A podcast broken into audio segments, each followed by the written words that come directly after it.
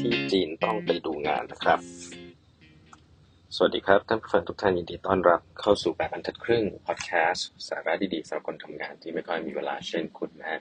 อยู่กับผมต้องกวีวุฒิเจ้าของเพจแบบบรรทัดครึ่งนะครับอันนี้เป็น EP ที่หนึ่งพันสี่ร้อยแปดสิบห้านะครับ ที่เรามาพูดคุยกันนะฮะวันนี้เนี่ยจะพูดคุยถึงเรื่องของสิงคโปร์ต่อนะครับดีกว่าอยู่คือจริง ๆ แล้วผมเล่าไปตั้งแต่ครั้งที่แล้วแล้วนะถ้าเพื่อนๆจำกันได้เนี่ยก็คือว่า โอ้ มันเป็น มันเป็นประเทศที่พิเศษมากนะครับ แล้วก็สภาพของเมืองต่างๆ เนี่ย ที่จุดเริ่มต้นของสิงสิงคโปร์เนี่ยก็ไม่ต่างจากประเทศอาณานิคมอื่นๆนะฮะ คือตอนเริ่มมันก็มีปัญหามากมายเนาะ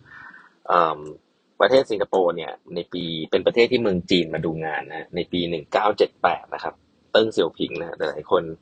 รู้จักนะ คนที่พาเมืองจีนเนี่ยออกมาจากคือเริ่มเริ่มที่จะเปิดประเทศอะเติ้งเสี่ยวผิงเนี่ย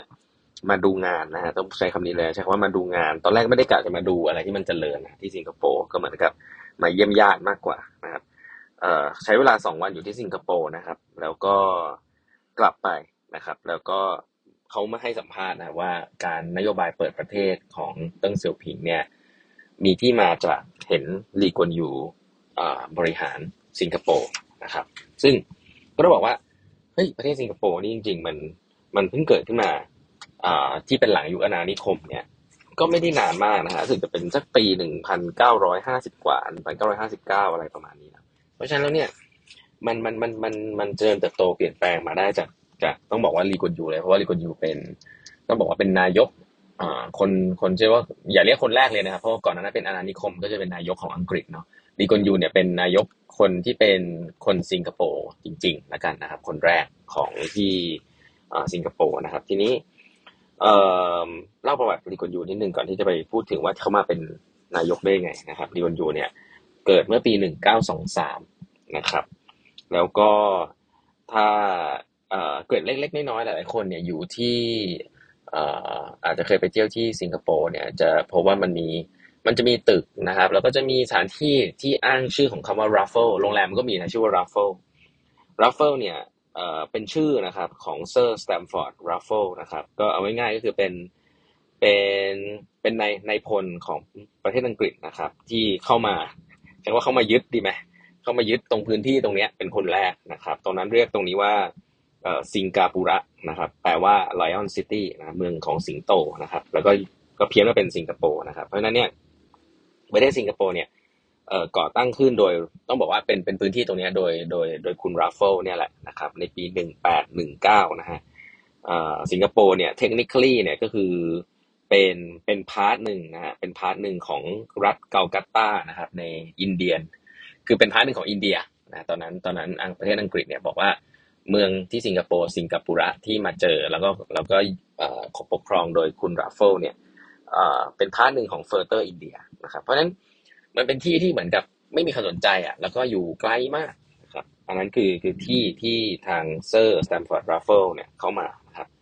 อะทีนี้เมื่อเมื่อปีหนึ่งแปดหนึ่งเก้าครับ นานมากแล้ว ทีนี้ถามว่าลีกวนยูเกิดขึ้นมาในสังในครอบครัวแบบไหน ก็ต้องบอกเป็นครอบครัวชนชนชั้นกลางนะครับเเขาเล่าอย่างนี้ด้วยนะฮะว่าปีนั้นๆเนี่ยเป็นปีที่เอ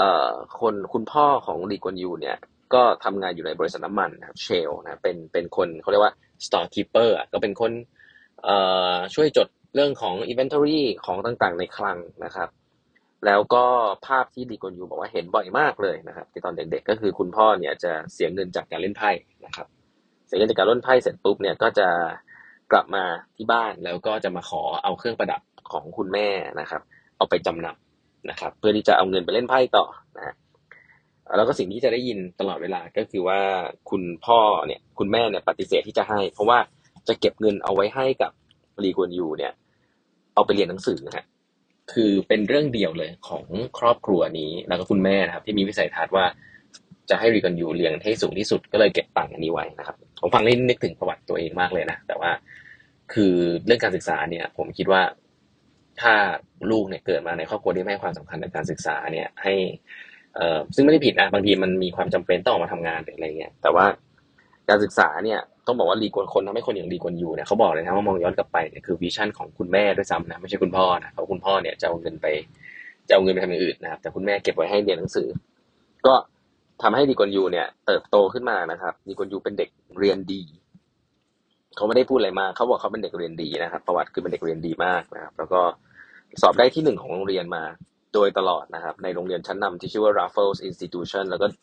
ได้ทุนมาตลอดนะครับ แล้วสุดท้ายก็ได้ไปเรียน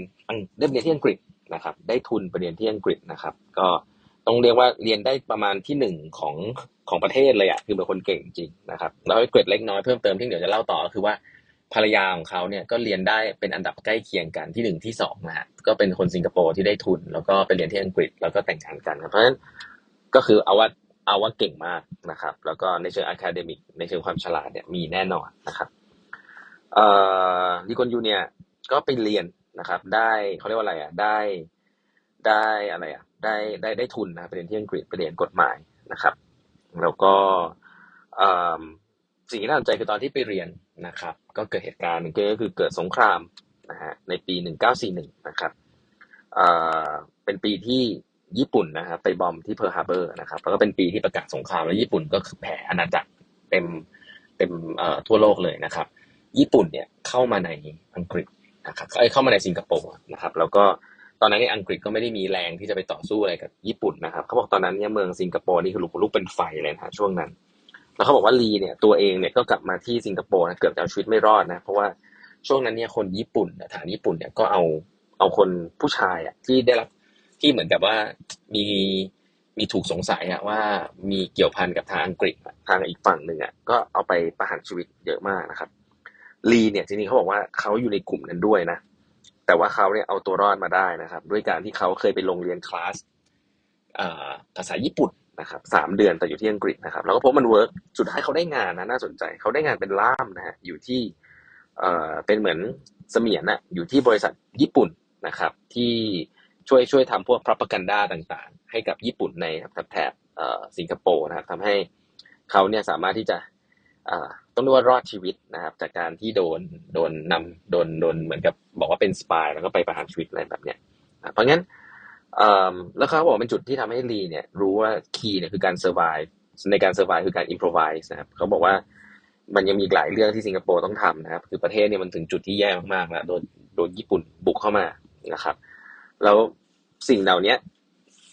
เป็นสิ่งที่หล่อหลอมนะครับ ให้ลีกวนยูเนี่ยเริ่มรู้สึกแล้วว่าเฮ้ยประเทศเนี่ยมันจะไปทางไหนต่อ เพราะว่าอังกฤษก็อ่อนแอลงนะครับ อังกฤษที่ควรจะเป็นประเทศที่แบบดูแลสิงคโปร์อย่างดีเนี่ยก็อ่อนแอลงมากนะครับ ญี่ปุ่นก็เข้ามายึดครองนะใช้คำนี้เลยนะครับ